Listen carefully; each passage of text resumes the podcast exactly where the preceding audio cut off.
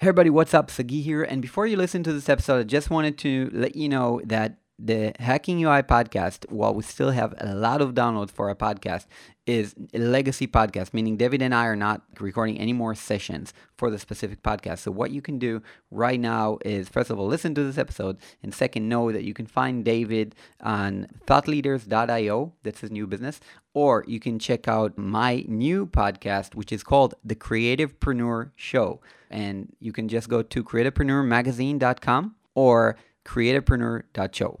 So those are the two domains that you would be able to find my show, my new blog, my new community. And I hope uh, to see you there. Also, be sure to follow David Tintner and Sagi Shrieber on Instagram. We're both on Instagram. I'm also on YouTube. So you can check out the YouTube channel if you want to check out YouTube. Enough with my talking. Oh my God. So, anyways, I hope you guys, though, connect with me and David on the different platforms after this episode. All right. Make sure to do so because we have so much new content for you. And enjoy, guys. Enjoy this episode.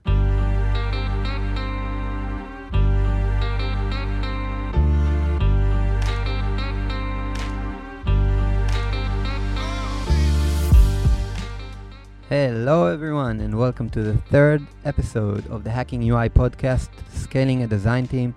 And I'm Sagi Shrieber. And I'm David Tintner. Today we're recording from Facebook headquarters in Tel Aviv. Today we have two special guests with us. We have Noam Liss, Senior Product Designer at SimilarWeb. Hello. And we are here with Melissa Hajj, Design Manager at Facebook. Hey, Melissa. Hello. So, Melissa, how are you today? I'm very well. How are you, Sagi? All good. I guess we'll start by just asking a bit about your background, how you got to being a designer, how you got to being on Facebook. Sure. So I've been a designer since about.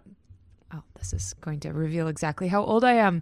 I've been a designer since about 1998 and uh, I didn't intend to be a designer. I actually, in college, I was a theater major. So I learned how to design sets and costumes and actually worked as a scenic artist for some time.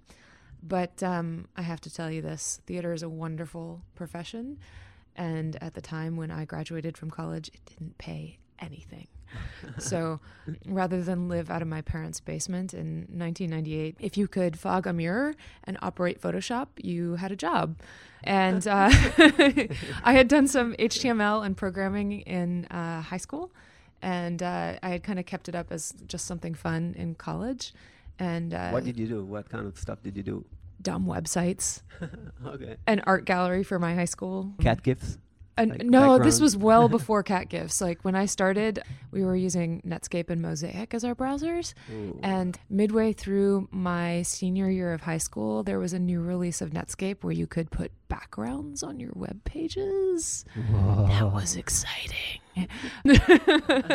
so we're talking really old school here. No cat gifs yet.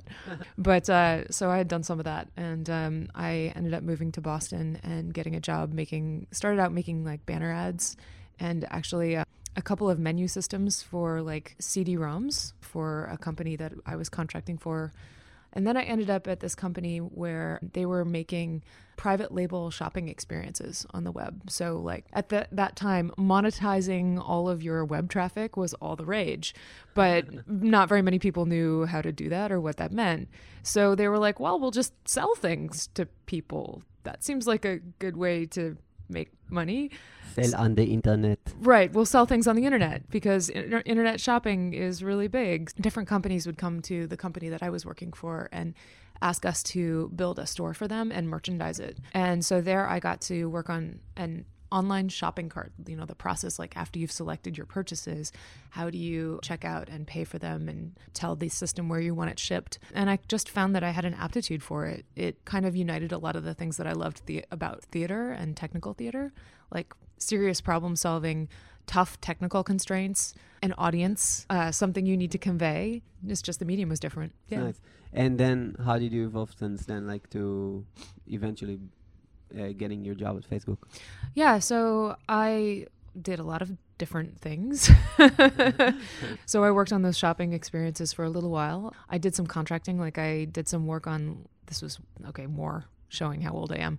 Do you remember Lotus one two three? Did you ever hear of that? Of course. Um, yeah, I was like the original Excel. I actually worked for them very briefly. Worked on their homepage.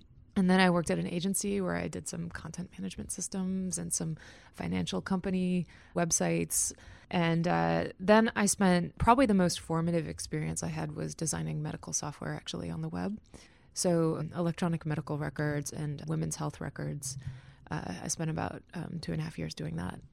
When you said designing medical software, were you designing interfaces or? Yes. Okay, yeah. very cool. So I was working for a company that was a medical software company in and of itself, but we were also working with another pretty big medical software company to redesign all of their software offerings and into a single system that would be on hosted on the web. So it was a pretty big undertaking. It involved creating a whole new design language. So there were four other designers and myself. I was by no means the most senior designer there, so it was very much a learning experience. And what I love about design is going into new domains where you don't have any of the knowledge about the domain. So, like, I'm not a doctor, I don't know anything about medicine, but suddenly I need to go in and learn as much as I can to figure out what's important to doctors and what helps them do their job better and translate that into software UI. It sounds like an interesting field also to learn about doctors and feeling that you're doing some kind of design for that actually means something. Yeah. So, and also when you say you were uh, the senior designer there, that means you started already kind of managing over there or not? Oh no, I was by no means the senior designer there. Okay. I was very much a junior designer. I didn't have like I had done a lot of stuff in the past, but I, you know, I think the difference between a junior designer and a senior designer really is like do you have a repeatable process? Do you have a way of framing the work that you do that allows you to come into different situations and make them successful each time, d- despite how different they might be? And, uh, you know, at that time, I really didn't have that framework. So I was just kind of bumbling through. Like I would come into a situation and just kind of try to do my thing. If I, you know, the first few things that I tried didn't work, then I would try something else. But I didn't have like a framing for like what is design process or how do you take on a larger project. So that was a dramatic learning experience in how to do that exactly. Yeah. I think that's the perfect segue into why we're here is trying to answer these questions. What is the design process and how do you make it repeatable? Yeah. Can you give us some of your biggest takeaways from your time there? Yeah, no project is the same. No iteration within a single product is even the same. So, like if you do version 1.0 and then you're like, okay, now it's time for 2.0, and if you expect it to go exactly the same way that 1.0 went, you're going to be very, very disappointed. So instead, you need to break your work into some like fundamental building blocks and then figure out how you can accomplish those building blocks in each segment and for each product and with the different people that you're working with and the time frames that you're working with and the goals that you're working with. Jumping into Facebook, when did you start at Facebook and how much time did it take before you became a design manager? Yeah. So I started at Facebook in August. Yeah, it was August of 2014. Ah. so I'm, I still feel pretty new, even though it's been almost a year and a half. Probably like 700 employees came in by then to Facebook, so you're already like a veteran. No, I'm just saying. yeah, the company does grow incredibly rapidly, definitely faster than any other company I've been at. So, how did I become a design manager? That was your second question. yeah. I hit this point. So, I worked at Apple for about seven and a half years, and I worked on a couple of different. Yeah. yeah by the way, just Apple seven and a half years. Apple was after the medical software, after I had gone through that crucible.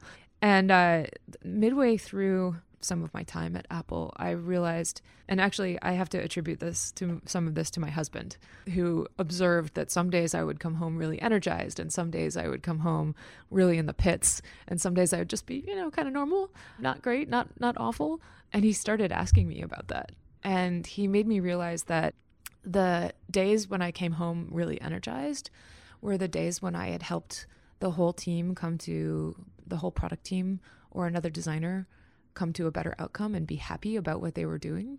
The days when I was in the dumps were the days when I had failed to do that. I had tried and failed. And the days that were just kind of eh were the days that I was sitting at my desk just doing design.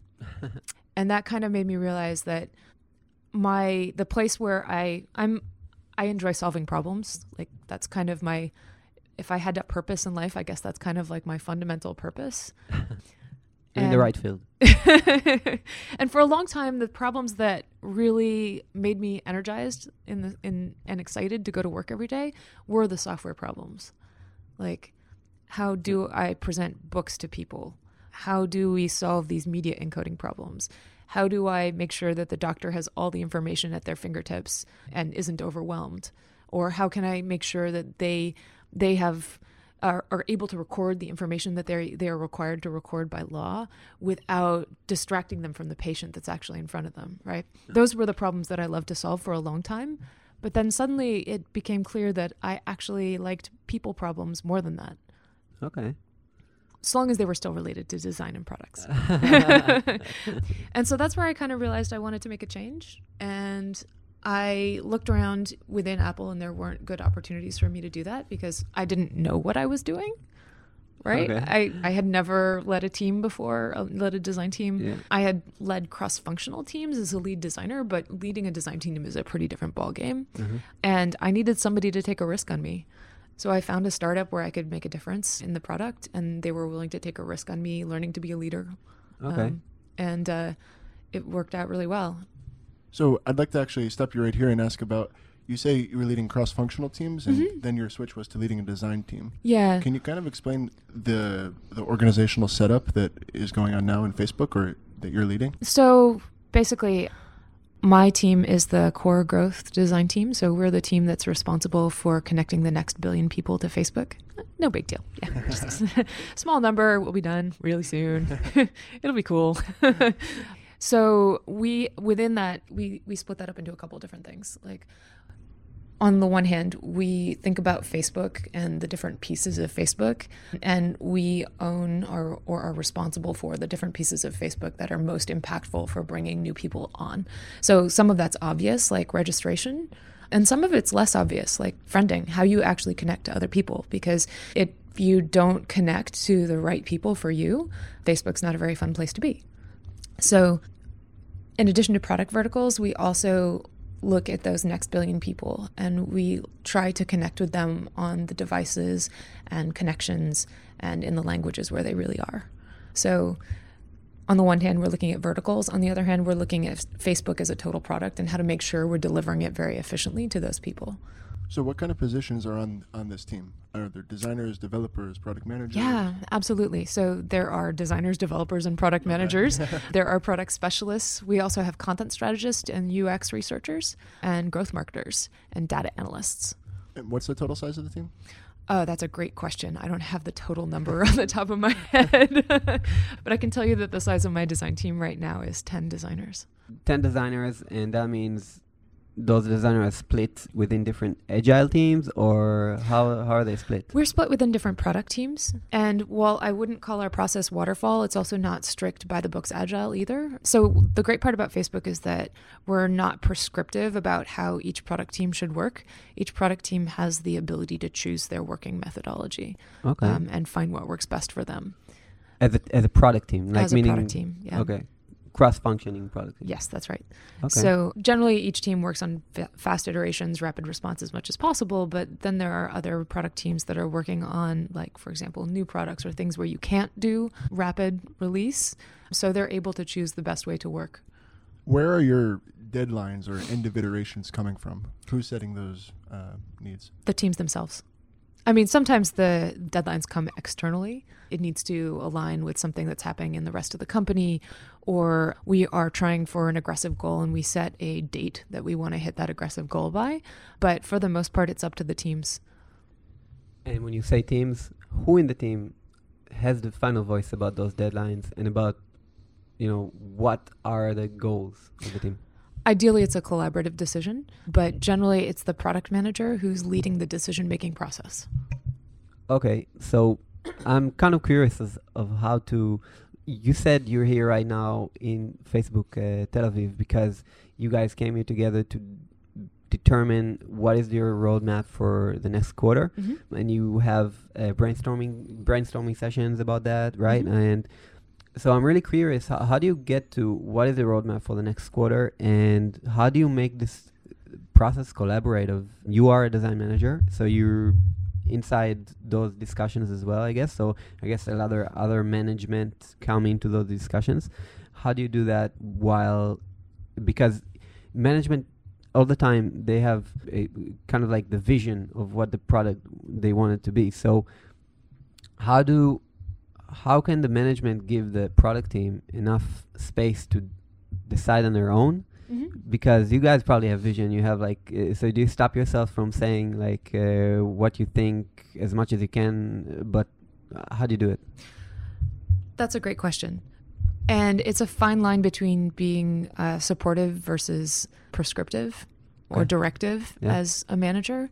But I think the best way the best way to tell you how we accomplish that is just to talk a little bit about the road mapping process because it's it embodies the way that we do bottom up product work at Facebook, right? And Facebook is definitely the most bottom up grassroots based company product company I've worked at Uh-huh. most of the other places that I've worked at, we are getting a lot of directives from from our leadership about what the product should be and what features we should be taking on. Yeah. Um, but that happens pretty rarely at Facebook. Instead, Really? the teams are given the leeway, like, here's your goal. Let's try to get this many new people on um, Okay. within the next six months, for example. And that comes from the management up top. Or Okay. it's it's a combination actually. It's like looking at we try to guess where we would be at if Mm-hmm. we're not building new things and increase that, of course. So usually that's within the team where we're figuring that out. Yeah. Um, and sometimes management be, would be like, "Are you being as aggressive as you could be?" Okay, right? Yeah. They they push you Yeah. to to set higher goals, Yeah. but they're not saying this is the absolute number that we need to hit. Okay. Um, so we try to follow a process that we call that roughly fits into three buckets. So understand, identify, and execute. Right. So Mhm. This is predicated on the idea that if you don't understand the problem that you're trying to solve, then you're not going to be able to solve it in the right way. Um, okay. So once we have some goals or we have a rough strategy for what we want to accomplish, then we try to identify different themes that will help us get to that goal or that strategy. And then once we have themes, we can go off and brainstorm ideas that fit within those themes. We try to generate as many of those as possible within a relatively fixed period of time. And then we take those ideas and we go off and look at them. And where we can stick estimates, numeric estimates to, to help us get to our goals on them, we try to do that. We try to scope what those ideas might be. And then also, we need to talk about how much effort they might be, how long it will take for them to get us there, what are the risks. And then we prioritize those ideas. So, usually the themes are developed based on our understanding of what's currently going on in the system. So, we do a lot of quantitative and qualitative research into our own systems, where we try to understand what the patterns of usage are. We try to understand the problems that users are having. Having we look for opportunities in the numbers and the qualitative problems that users are happening, and we use, having and then we use those to generate the themes. Can you give us a, a ballpark figure of how much time you're allotting to this kind of understand and identify phase? Well, so ideally, it's happening all the time.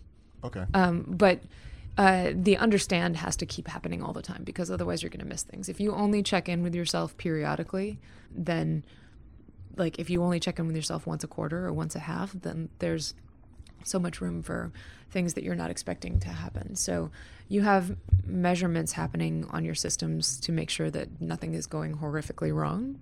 But then you also have like a generally you have a list of we call them descriptive analyses where we're going through all of our data and trying to understand what's happening there and not trying to ask speci- specific questions of the data but instead understand the patterns that are happening in the data let the data lead us to the right conclusions. So we have a kind of a cadence of those descriptive analyses that we try to take on. I think one of the things that one of the most difficult things that we deal with is that we we always find ourselves cutting out this understanding phase Mhm. because we have to meet a deadline or we have to get somewhere at a certain point even though we all know it's an important phase. But how do you how is it so widely spread throughout the entire company that you don't have to cut out this phase that you everyone understands that this is so important Well, sometimes it's easy to get excited about something or to get a sense of urgency that causes you to skip. And that's where this is where I think the role of management comes in. where if you come and say, "Hey Melissa, this is the project that we're working on," and I can ask you the question, "How do you know that this is right, the right problem to solve?" Right? And if I'm consistently asking you that question, then you're going to be more prepared with the answers, right? This is amazing. You're saying basically in your in the organization here, the managers are essentially the ones who are pushing the the des- designers, developers, product managers going back to the thinking phase. That's right. Wow, it's it's such a opposite effect because I feel a lot of times in lots of organizations we've talked to in our own organization, from the bottom you have people that want to spend more time planning and more time researching, Mhm. and they're not given the time by the management because they have to meet the deadlines. Yeah. I mean, we still have we still have goals that we're trying to reach, and those are usually time based. So I'm still trying to push you to meet those goals within that time. But if you go off and build the wrong product to meet that goal, you're not going to meet the goal. Then you won't. It's not going Right. to be successful anyway. That's right. Mhm. I, I would like to go back to the product teams that you're talking about. I, I know that this podcast is about scaling a design team. We were getting into team We're structures. yeah, I mean, I mean, we're going in a, a bit of different route, but I think it's important. So the product teams themselves, do everyone have access to the tools that can give you qualitative and quantitative data? Meaning the Google Analytics of Facebook and the you know uh, whatever tools you have. Yeah. Um, how does it work? Everyone has access to them, and there are periodic classes where you can go learn how to use them. Okay. Um, but that said, learning to use them is non-trivial. I personally know only how to do very, very rudimentary things in those tools, and mostly rely on other people to look at that, to pull that data and do the diving. Uh, is it is it the data analyst that does this, or the UX researcher who does this? Sometimes that's some of the designers are very motivated to do their own data mining. hmm We also have data analysts and growth marketers who do a lot of the data mining. Our engineers are also quite fluent with the data tools. So one common one common feature of the product process on growth is um, we run a lot of experiments, for example. Uh-huh. And while there are a lot of people who are very experienced pulling data from pulling data from the tool, actually figuring out whether this data is working, like is this the right is is this a good result for this test is harder than you might think. It's often not 100% clear. And so a lot of our product teams have experiment analysis meetings where the people who are have run experiments within their own da- domain come to meet with the data analyst and their growth marketer and they show the experiments and they show the results and then they talk together about what whether this experiment is successful and whether it should launch or whether we need to do an, another iteration or whether we should kill it. Um, I have a question about you mentioned all these different meetings and different stakeholders and people. I find that in our company, a lot of times we're, we're growing rapidly, and there's so many different people that at the end it's just a whole bunch of meetings. And then you, maybe as a designer, I have an hour a day to actually sit on the computer and actually get some work done. Mm. Most of the time, just chasing down meetings, getting information. There's so many different people with important information that I want. I was wondering how you actually get work done in an efficient way when there's so many people to talk to and stuff to learn and stuff to do. That is a totally legitimate question. And I think so on the one hand, the burden is kind of on you to make sure that you have the information that you need, but that you're also not um, spending time in meetings that are not meaningful to you. Okay. So like you need to be aware. This meeting that my that I'm in, is it kind of a bummer? Is it like is it actually giving me value or is it just like am I just sitting here uh, noodling around on my phone while other people talk about things that I don't care about? Right. Can anyone just get up in the middle of the meeting and leave? Is it something acceptable even? Or, or like, I mean, well, that that would probably be a little bit rude, but it's totally Yeah. legitimate to to say, "Hey, folks, do we need to have this meeting right now?" Or Okay. is this a discussion that we could solve in another venue? Could we solve it in a group or via an email thread? Or can we take this offline? Can everybody go take their action items and then we'll come back to the group when we've got them accomplished? Some meetings are generally if you've got a small group of 3 people that are working on a product, daily scrums are very efficient. You can probably accomplish one in 5 minutes. If you have an engineering team of 26 people, a daily scrum is going to take you an hour. It's no longer the right way to do things, right? So avoid giving uh, avoid lengthy status meetings because status like me telling you what I'm doing and you telling everybody else what you're doing when only a few people actually care, it's only relevant to a few people, that's not a good use of time. Right. Right. And personally, as someone who runs a lot of meetings, if you tell me that my meeting is not valuable to you, that is excellent feedback that I need to hear. Right? Right. Because I don't want to run a bummer of a meeting. Right. I, I probably should have done that. I just stopped going to like 80% of the meetings in our like agile team because I realized it wasn't giving me anything and I actually had stuff I wanted to do. Yeah. But I probably should have told somebody about that. Yeah, you probably should have said like, "Hey, um, is it cool? I, I, I don't think I'm really needed for this meeting. I'm not getting a lot of value out of it. Right. Um, is it cool if I don't show up? I try to walk up for like Yeah. the first five minutes and say, "Did anybody need me for something?" Right. And they'd say, "Maybe no, later, take it offline," and then I turn around and walk away Yeah. in a good way. Yeah. That's that seems legit to me. Another thing that we do is we have no meeting Wednesdays. I've heard about this. Okay, we've we've actually tried no meeting Sundays at our on our work here. Now they're not totally sacred, uh, especially for me as a as a manager. Most of my job is talking to people, so for me, no meeting Wednesday is actually less meeting Wednesday. But uh, I try to make it. I try to make sure that if I'm scheduling meetings on Wednesday, that I either have the permission of the person that I'm scheduling the meeting with to be like, "Hey, I'm about to interrupt your Wednesday. Is that okay?" Or I'm meeting with other managers whose Wednesdays are screwed anyways. I, I think one of the biggest takeaways I already have from our talk is you said that every product team is able to work the way that they feel that they should work. Yeah. And you gave the example of a three person team, a daily is effective, 26 person it's not. And this is something that I think we really need to start implementing because we have lots of different sized teams that are doing different things with different roles on each team. Yeah. But the entire organization tries to go as if it's a cookie cutter model that each team should do a daily at this time, should Right. do a retrospective at this time. And I think what you're trying to say is that this is there is no one way. There is no one true way. No, there isn't. Here's an example from my, my design team right now. We have, I mentioned that we have 10 designers plus me. That's 11 people. We work on a vast collection of different projects, not all of which are relevant to each other. Some of them are quite divergent. Up until now, we've had bi weekly critiques, so Tuesdays and Thursdays, where we share our work with each other and try to get it to. Um, so, a design critique is obviously one of the fastest ways that we can make our designs better, right?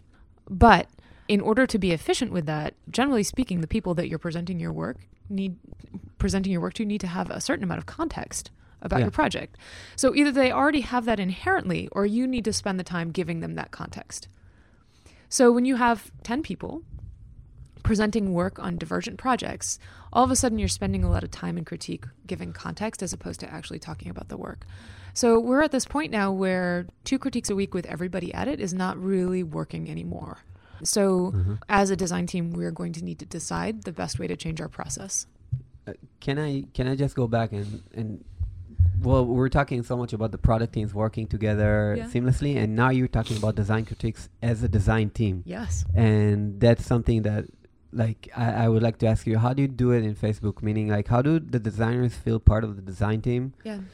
and can we talk about a bit more about how do you make them feel like a design team as well and what kind of activities you guys do together to make you feel that way Yeah, in terms of recurring activities, we have a couple. We have we have three standing recurring activities that we meet face to face every week. Currently, as I mentioned, we're going to start changing some of this. yeah So on Mondays, and this is actually actually this is a product of change. When I first started on this team, we there were five of us, okay right? Not ten, five. Yeah.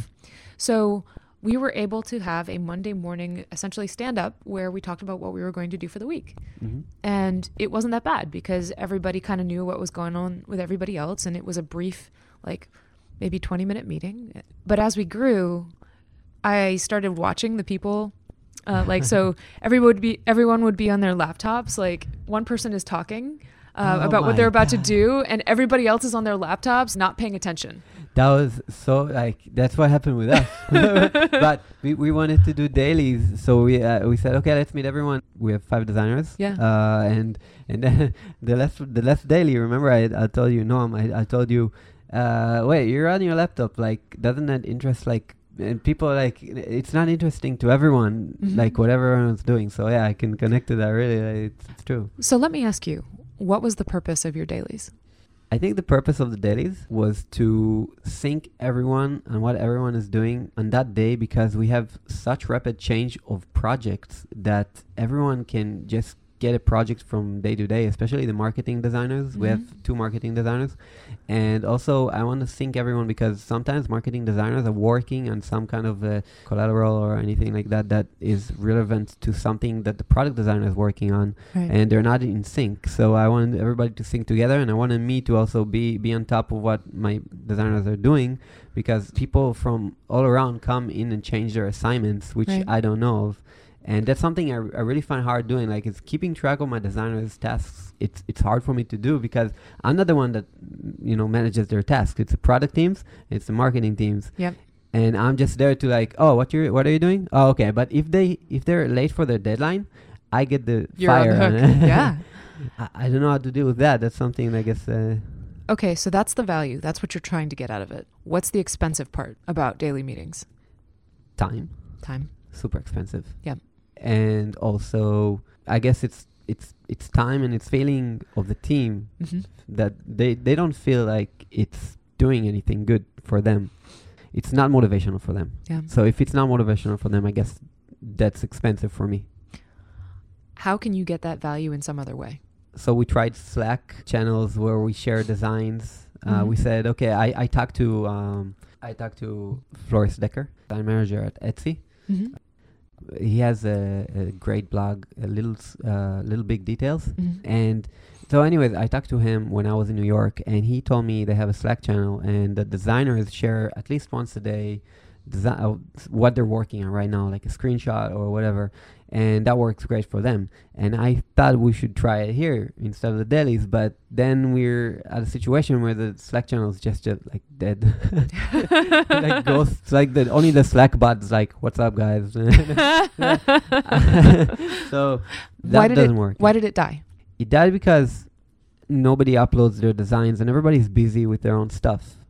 Why doesn't anyone? Sorry, I keep like so. Yeah. So we're gonna get to something here. I think. Okay. Why Why does nobody upload their designs? Because I think they're really busy with what they're doing and they don't want to share designs in the middle. Yeah. Okay. I want to take you back to what you originally said about Yeah. your the purpose of your stand up. Yeah. Which was to have a good sense for what everybody's up to, right?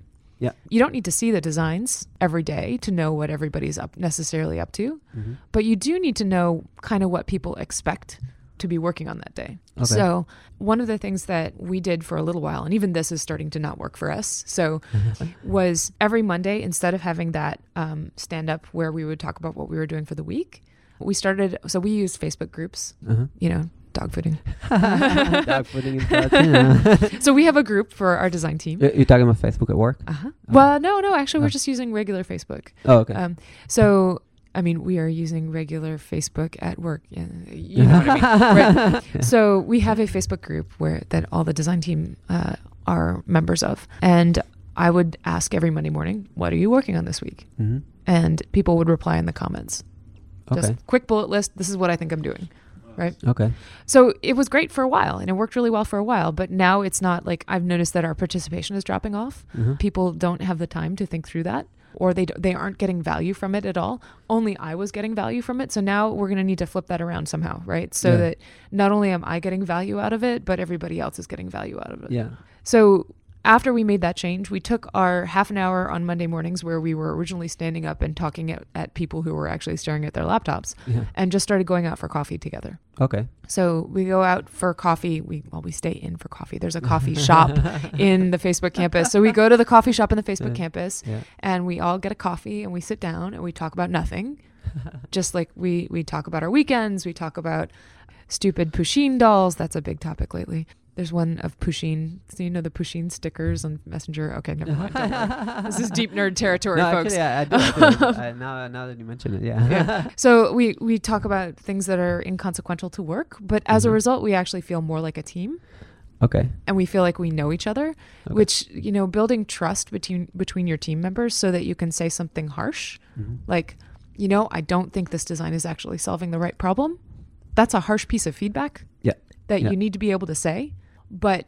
If you feel like giving that comment is going to destroy your relationship with that person because you either don't have one or it's so fragile and tenuous that you you can't say it, suddenly your design team is less effective, right? Mhm. So half an hour on Mondays just with coffee has helped with that. Okay. So it it helps with building the team as a team. Mhm. But how do you how do you manage your designers' tasks? I mean, that's something that's so hard for me. How do you manage their tasks in a way that when you come up to I don't know like to, to a review at the end of the quarter or Right. whatever with your manager, like okay, my designers were you know doing Mhm. their tasks, of course. Yeah. how, how do you get to that point? Should you be managing your designer's tasks? Ah, great question. Great questions. I, I believe every designer should be independent in a way, and they should work together with the product teams, and the product teams have their goals. I shouldn't be managing their goals. Right. Um, I should be there to mentor my designers Yep. and to make sure they're motivated and that the processes are working. I'm not sure I should be managing their deadlines at all. I don't know. Yeah, because you probably don't have the right context. Yeah.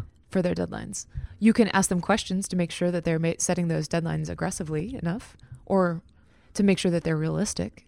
But you probably don't have the right context to be like, I think this should happen on next Friday. Like you should be able to deliver all this next Friday. Sometimes you might. Like if you're close to the project, you might. Or so. Here's another question for you. Yeah.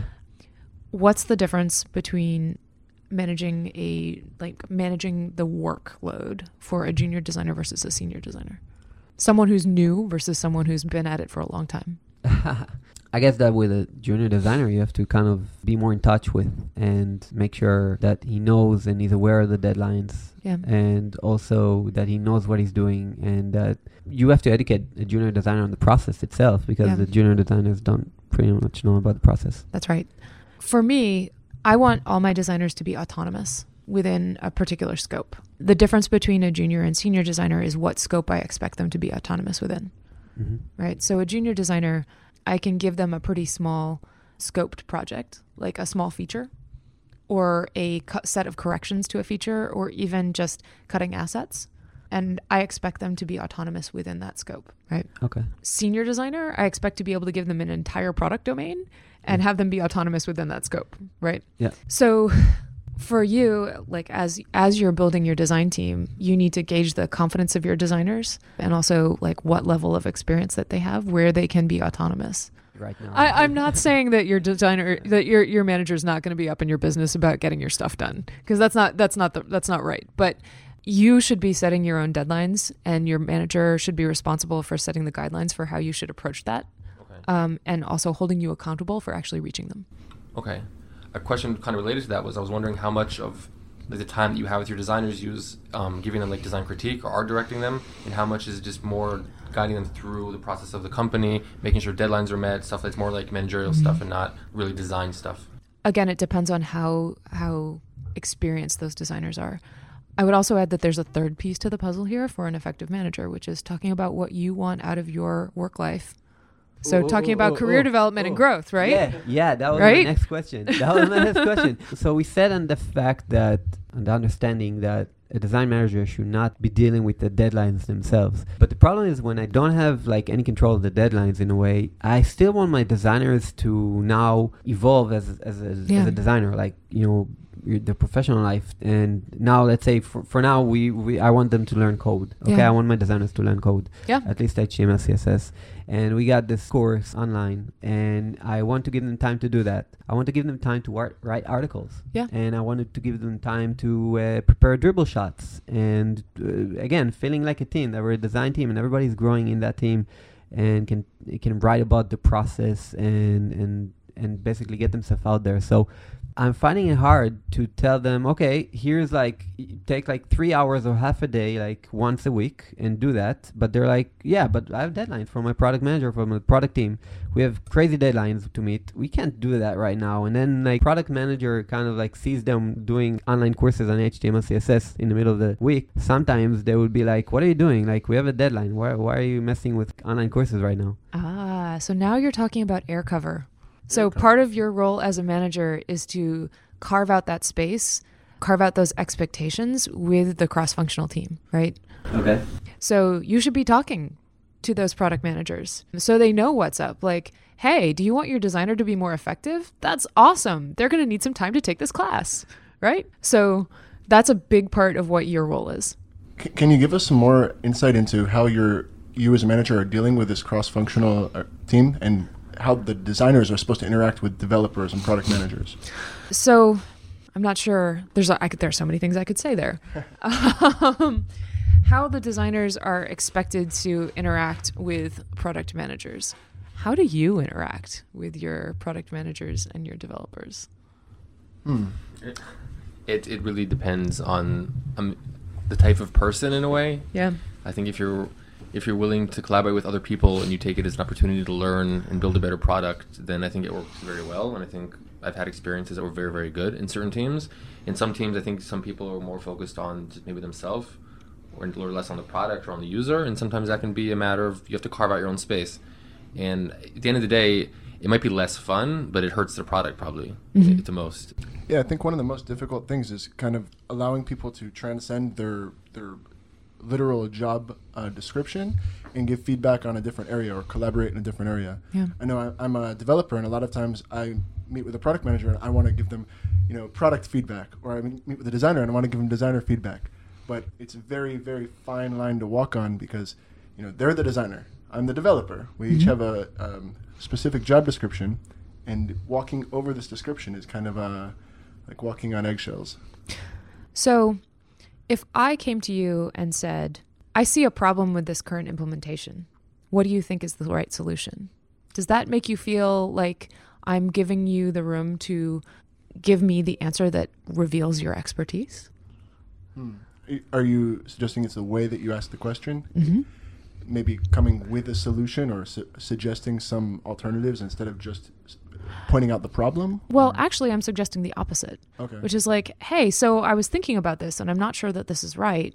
Here's where I see the problems. What do you think? ah, I see. Okay. Right? Let them come up with the solution. Mhm. The, dom- the person with the domain expertise come up with the solution, and you point out that maybe we need to stop and think again or Right. revisit something. And like once the conversation is started and they're actively engaged on the problem, then you can start tossing solutions back and forth. Well, what about this? Well, what about this? Well, you know, and, and you're both evaluating the possibilities of those. But if I don't respect your expertise in your role, right, I'm going to come to you both with the problem and solution identified, and I'm just going to ask you to execute. hmm Right. So, hey, here's the problem.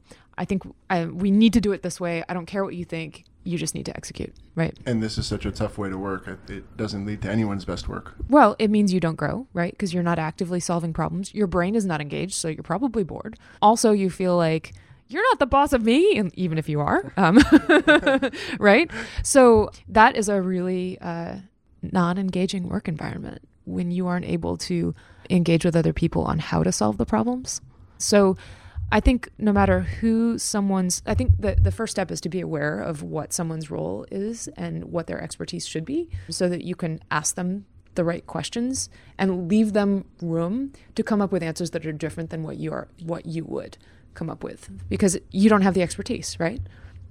So uh, if you had the expertise, then sure, you can come up with the solution. But if you are not a data, data analyst or not a developer or not a designer, then you should give them the room to provide the right solution.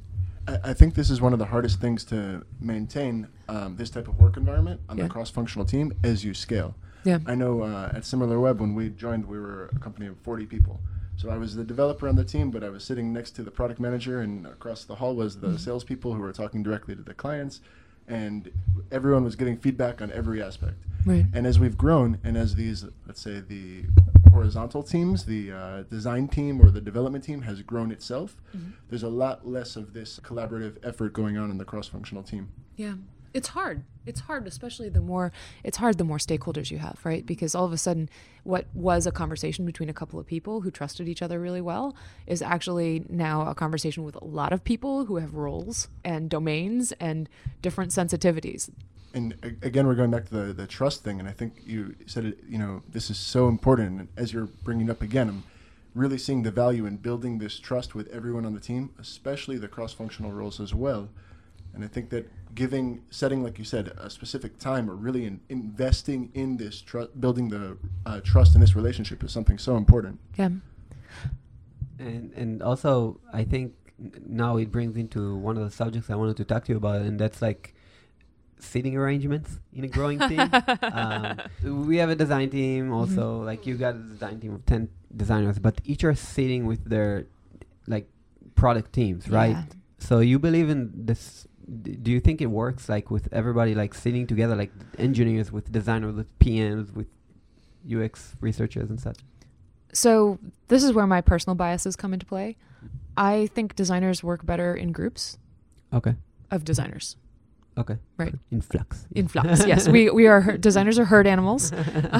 Um, we like our silly design posters. Oh, yeah, we do. Yeah. Um, we make jokes that nobody else gets about kerning. yeah.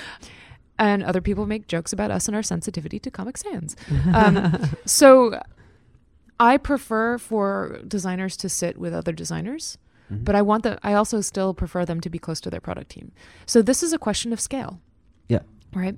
If you have 3 designers and they're each serving their own product team, then they should probably be sitting together. Mhm. Because if you have a designer that's sitting off with the product team and they are alone and isolated and don't have another designer that they can lean on, um, that feels not so good, right?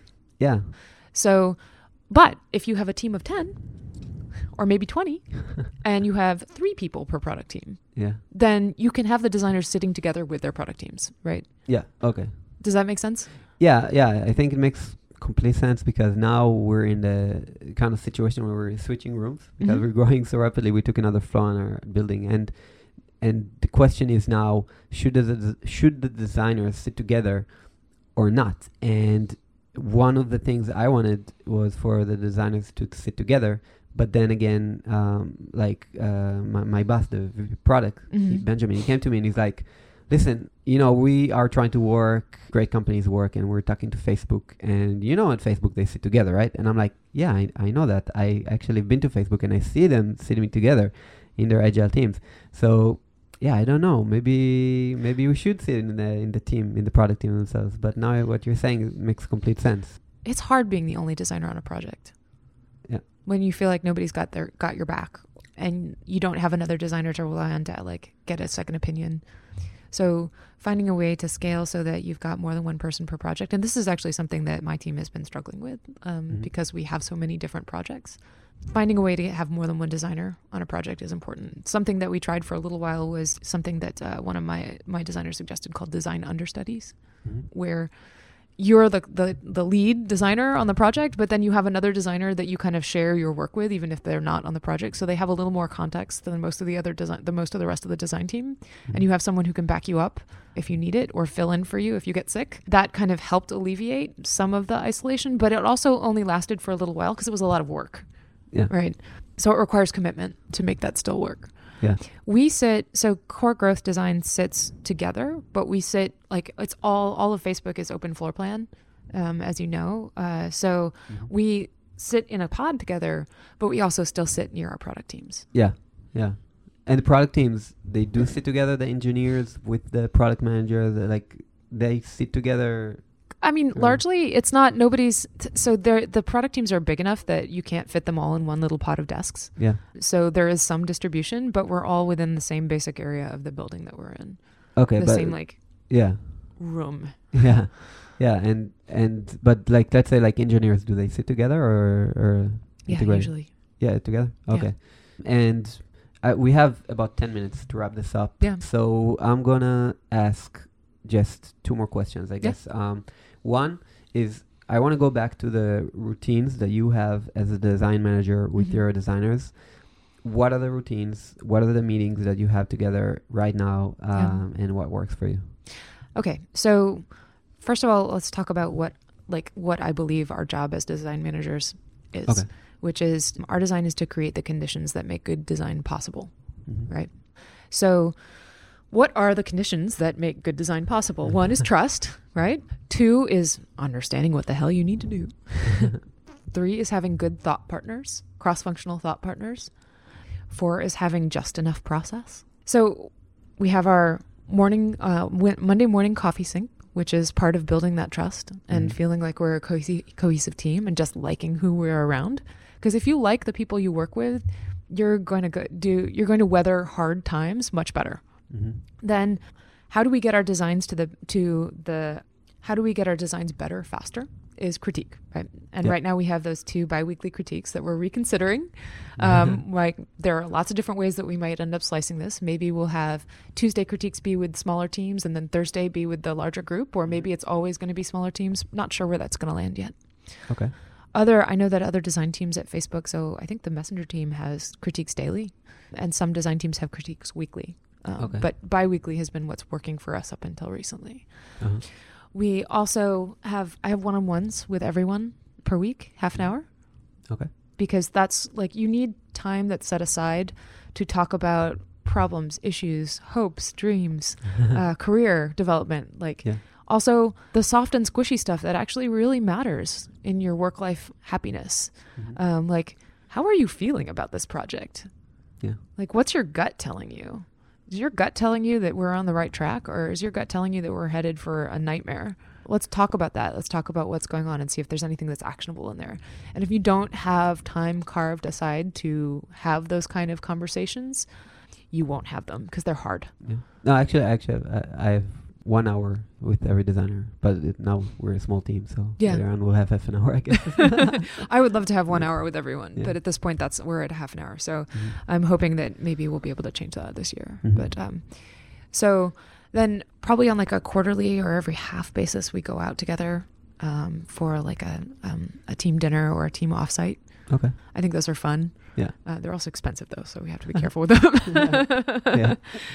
And then from there, um, each of the product sub teams, like not the design team, but the product sub teams, have their own set of weekly meetings. Mhm. So I don't think the design team should be super heavy in terms of meetings on its own Mhm. because folks need time to get their work done and they need time to meet with their product teams. Um, does that make sense? Yeah. Also, uh, every quarter, once we're done with roadmaps, I try to um, get everyone to document the tasks and projects that they're taking on for their domain, and start giving, start doing those esti- those tasks of estimation. When do you think this is going to be done by? Do you think this is going to be hard, easy, Mhm. medium? How do we set the expectations with the engineering team for like when we should have this done? Which usually means like talking to the engineering team about sequencing too. Like, should we take this on first, second, last? Do you need this at, by the end of the quarter? Do you need it right away? And let's negotiate when we should get it done. But ultimately, I want the designers to be having those conversations with the product team, not me. And then we can go over the results together. Um, Uh, talking about that relationship with the engineering team, yeah. how is that working? You're giving designs to the engineering team at a date that the designer specifies, and then development begins. Then what? It- It doesn't. That sounds rather waterfally, doesn't it? so, again, different teams can work in different ways. If you're collaborating really closely with an engineer, or you even like sometimes you don't necessarily know what engineer is going to be taking on a project. So, uh, if you're collaborating really closely with an engineer, maybe all you need to do is sketch out some uh, designs on a whiteboard, and then maybe uh, then you can agree on the pieces that you need to get done soon and uh, stuff that the engineer can begin building right away, even though they don't have assets or they don't have final high fidelity mocks. Other times, uh, if you're developing something that's got a lot of um, animations or tricky, um, tricky interactions, you probably need to invest in some prototyping before you actually go to, to code. So that can take longer. Usually, there's infrastructure that needs to be plumbed for a new feature, anyway. So, ideally, you're talking to the developer and they have infrastructure that they can go build while you're working on the surface. Cool. Okay. So it's very iterative. Yeah, it should be. It's not always. Okay. Like we're not I don't want to give you the impression that we're perfect because we are not.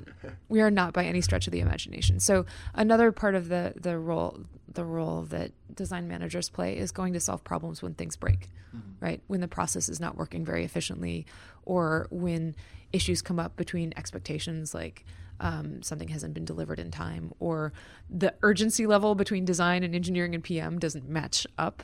Um, so sometimes dis- consensus needs to be driven between that to make it all work. I think this goes back to what you were saying before about just enough process. Yes. One of, one of the issues that I'm realizing just now that I think that we do is uh, we say that the development begins only when the design is complete. And the original reason for that is because we want to make sure that it was thought out enough and that we're not going to start investing, you know, tons of development time or, or tons of time in general into something that isn't fully baked. But as as I think what you're suggesting is that's not the way to do it. It should be a collaborative effort the whole way through. When was the last time you designed something that didn't have a problem when it hit development? Definitely, yeah. Right. right? Mm-hmm. So if you spend all that time up front meticulously crafting a design that hits technical issues in development, you're going to have to redesign parts of it anyways. Mm-hmm. So it seems better for you and the engineer to start working together. Once you have a sense of the direction where you're going, the engineer should start doing some implementation and you start doing some design together. And then when the engineer starts hitting technical problems, you can modify as you go along, as opposed to in a waterfall process, you should have been done Yeah.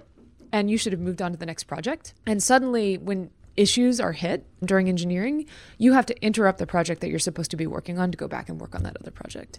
If you instead expect iteration for each project within the, the, the normal cycle, then you're going to build extra time for yourself into your estimations.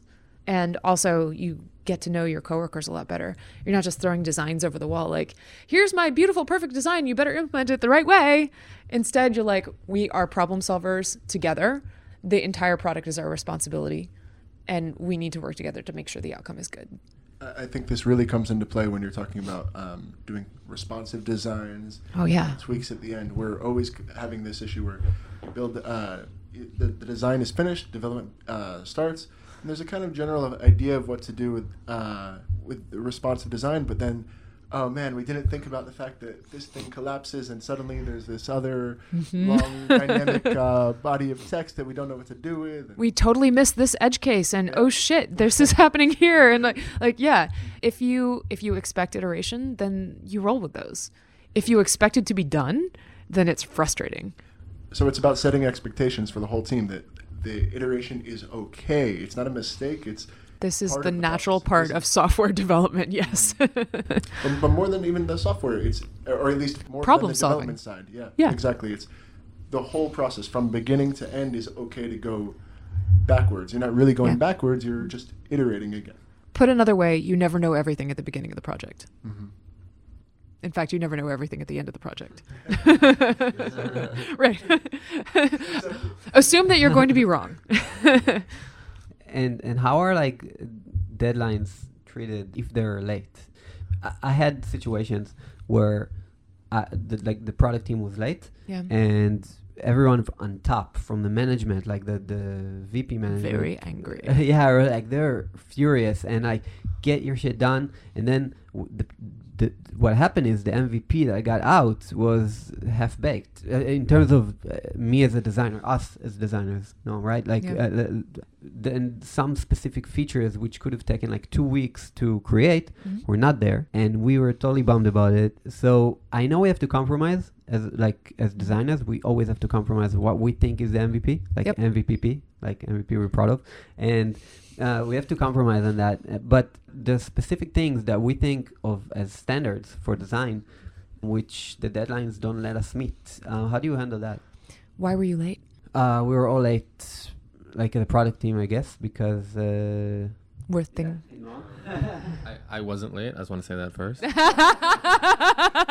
I'm getting accused here of something. What? Never in a perfect waterfall, the designer never, never, never late. I'm not the last person to touch the product, so it's never my fault. Um, I I think that we learned in a way the hard way that you you can set a deadline in advance. You can plan the whole quarter in advance. You can have let's say we have six projects to do, and each one's going to take four weeks, whatever it is. right But you learn the hard way when you release something by deadline and not by product um, expectations or quality or value, and then you see a bad product. Everybody gets very very mad, and then you learn that that's not the way to do it. And that we can compromise our part of the side design wise to make it fit into whatever constraints we have, but it has to have value or it has to work or and that the, the price of releasing something that doesn't work hmm even if it's on time means nothing you better- better take off another month and work on it and make it perfect or make it better so let me ask a different question when did you know you were going to be late as a product team i think it depends who you ask i think a lot of times you get a project where just the scope of it on this pro to- on this project what did you when did you know you were going to be late A bit of context. I just stole Noam's uh, uh, mic. Uh, Noam and David were together on the same product team, so Mhm. it's it's a great case because they're together on the same product team, and this is one of the best. Like I guess, uh, uh, although it was late, it's one of the best uh, features that we ever released in SimilarWeb. Mhm. Uh, it's called custom dashboards. We're talking about specific case, so You can let David explain why he was late.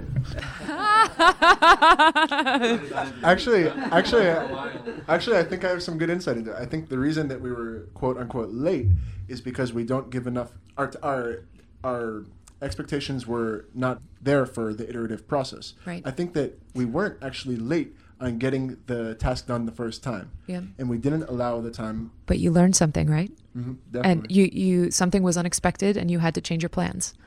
Definitely. And more than that, that it's okay Mm-hmm. to expect the unexpected is something we're not doing now. Right. We're, we're, we're the problem is we're treating every unexpected or every edge case that we didn't plan for as a mistake, as a Yep. failure. Let's talk about why management was mad at you for being late. When did they learn that you were going to be late? Probably not early enough. Right. And- So, generally speaking, the best way to manage up is to be very transparent about what you're doing and very transparent about the process, right? So, as soon as you start thinking, uh, hey, you guys, we've hit some snags, and this might put the project at risk for the deadline that we had originally hit, we think that the best option here to build the right product is to keep marching, even though it might make it, it might extend our deadline. But if you feel that the deadline is more important than this particular feature or that particular feature, then let's discuss and negotiate, right? That is a way to manage upwards with management. That's exactly that terminology. Is I think I'm going to uh, copy and paste that in my use that exact terminology again in the next situation. Okay, so so here as a as a manager, where I don't want to find out that you're late is the deadline, right? If I understand what you're going through, if I understand the problems that you're hitting, and I can adjust my expectations far enough advance in advance that I can change my marketing plan, I can I can decide whether or not to um, launch this other thing that I was strategically planning to launch at the same time, then we're probably okay, right? I might have some harsh words for you about why you didn't know your shit, but hopefully I wouldn't. Hopefully I would be like, okay, well we've learned something now, right? You know, now maybe we'll take this into account for the next project. But um, at least I'll be able to modify my understanding of things, right? Wow, this has been amazingly insightful, and uh, really thank you. I think uh, we're nearing the end, so we have to start wrapping it up. But any um, kind of final words of wisdom you want to give us? We're all learning how to do this. No project is the same. I've said this before to other people. I don't think anybody actually knows how to make software. Like I've never seen a process be 100% repeatable every time. So we're problem solvers by nature, right? If we're in software, we're problem solvers by nature. And part of what we're solving is the teams that we're building and the process that we're using to get to where we're trying to go. If you treat everything as a problem to be solved, you're going to do well. If you treat process or people or teams as dogma or as something that has come down from on high that cannot be touched, you're not going to do well. Okay. So- I think it's a lot of about also the you know coming up uh, or coming down from the VP uh, or even the CEO themselves, like treating that as a legitimate thing for the let's say the the bottommost workers to come up and say, hey, like let's discuss those deadlines Yeah. and and treating them with respect as well. Like I I think it's super important. In, Isra- in, in Israel, do you have a saying that's similar to what we have in the U.S., where when you have a law, you have the spirit and the letter of the law? Do we have that? I, I don't think we don't have laws in Israel. um, so, so in the U.S., we have this idea of the spirit and the letter of the law. The letter of the law is what was written. Mhm. The spirit is why the law was written. Uh-huh. So when you have an executive ask, something that's coming down from you, from your CEO or your management, you need to listen to both. You need to listen to the spirit of what the CEO is trying to do, their strategic goals, and then you need to listen to the letter of what they've specifically said that you need to execute on. Okay. If what they have specifically said that you need to execute on is not doable, not possible, or maybe not going to present the not to uh, produce the outcome that is the spirit, then you should talk to them, Yeah. right? Yeah. Talk to them about how to accomplish the spirit. Okay, cool. So we really, really have to wrap this up. Let's go into bonus time. Is that okay? Yeah, that's fine. Okay, bonus time. All right, Nolan, you start. Regarding like scaling a design team, I was wondering in at Facebook when you do scale a team and went from five to ten. Besides the fact that probably everybody who comes to work with you guys are ama- amazing designers, what else do you look for, like personality wise, or how do you fit somebody into a team that adds an extra benefit, or regarding not just the design part of the person? That's a great question. And part of what we've done is made for so made for a pretty consistent hiring process. So when you're hiring at scale, sometimes you are interviewing people that are not for your team, they're for somebody else's team. And it's really easy to fall into the trap of this person seems like a really nice person and they seem like they have promise. I'm going to hire their potential, but not their current actuality, Right. which is sort of a good hiring practice, except if you yourself don't actually want to take on the burden of training that person or of working with that person until they're at their full capacity right? So we have a couple of things that we do at the end of a interview debrief one of which is say is ask each other okay do you want this person would you work with this person on your team? Would you welcome this person onto your team? So that question can encompass a lot of different ideas. Like is this person somebody that I would actually feel comfortable working with interpersonally? Or is the investment necessary in this person to get them to the point where they'll be they'll be productive? Uh, something that I'd be willing to do myself right? But we all carry inherent bias right? Right. unconscious bias. So, another key part of the interviewing process is to ask ourselves at the end of the interview are there any ways that I might be biased against this person? Are there any things that might be influencing my feelings about this person as a designer or as someone on my team? So, that can kind of balance some of that out. Okay. Like, um, we as humans, we have a tendency to hire people who are like us, and that is a disservice to your team. You want diversity. You want people who are not just uh, the typical designer stereotype with the trendy glasses and the hip footwear and Right. the you know you need people who come out from outside of that realm and And we have bring so many hipsters in one room. right right so you want to make sure you don't fall in that trap Right. Yeah. All right. Thank you. My question is about core values of the design team. Yeah. I'm right now assembling. Uh, I'm creating this presentation of what is the SimilarWeb design team. Yep. And I'm thinking about core values and goals. Um, do you have that anywhere written down? we have so many core values we print out posters and put them on the wall hack, hack, hack, hack, hack. Please hack. this hack. this room that we're in here right now is like one of the few that don't have like what would you do if you weren't afraid on it or fail harder Okay. right so we have lots of different principles especially at facebook Yeah. as guiding principles For the design team? For everybody Okay. um, and then as a design team, like we have to think about being the advocate for our users. We also have to think about the way, the process when with with which we work, Mhm. um, and the way we interact with the rest of the team. Like ultimately, we're problem solvers, right? Yes. I don't have a good list for you about philosophy that's like very specific to the design team, Okay. but on any given day, I could probably write down a bunch of different things and like no, okay. be my philosophy like- for the day. yeah. But there's no like written methodology of the design team and how they function, how they interact with the rest of the team. Not really. Okay. And that brings me to my next and final question. Product designer at Facebook. Yeah. What are the responsibilities? And let's say a feature is given and how do how does the team work and where does the product designer what is his responsibilities? One last question that could Ah, be an yeah. all-day discussion. Yeah. yeah, it has to be short. I know it's like I know. okay, as a product designer, your your job is to distill complex problems into simple and usable product experiences that serve Facebook's billions, you know, 1.5 billion users, right? hmm In a way that is functional and delightful. Okay. Put in our very simple way, it's ship love, right? Yeah. which is like is it um is it valuable is it delightful is it well crafted Uh-huh. Melissa, thank you so much. That was amazing. Uh, very insightful for all of us, right? Definitely. Thank you. Thank you very much. this has been really fun thank you for uh, letting me talk to you today Thank you very much, and um, I hope to see you again. Uh, you know, we'll hope to see you again soon, maybe in San Fran next time. absolutely All right, so that wraps episode number three of the Hacking UI podcast, Scaling a Design Team. Thank you all for being with us. For any comments or questions, you can contact us by our Facebook group or by Twitter at Hacking UI. We hope you enjoyed. Please, if you re- enjoyed, review us on iTunes. It, it will mean the world to us. And see you next time.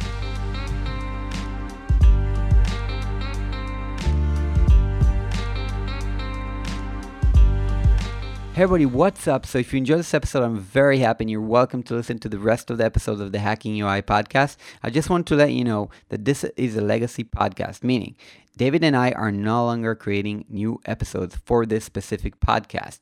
David and I are working on different businesses now, so just wanted to let you know that first of all, if you want to catch David, you can check out Thought Leaders, and that's what he's working on, thoughtleaders.io.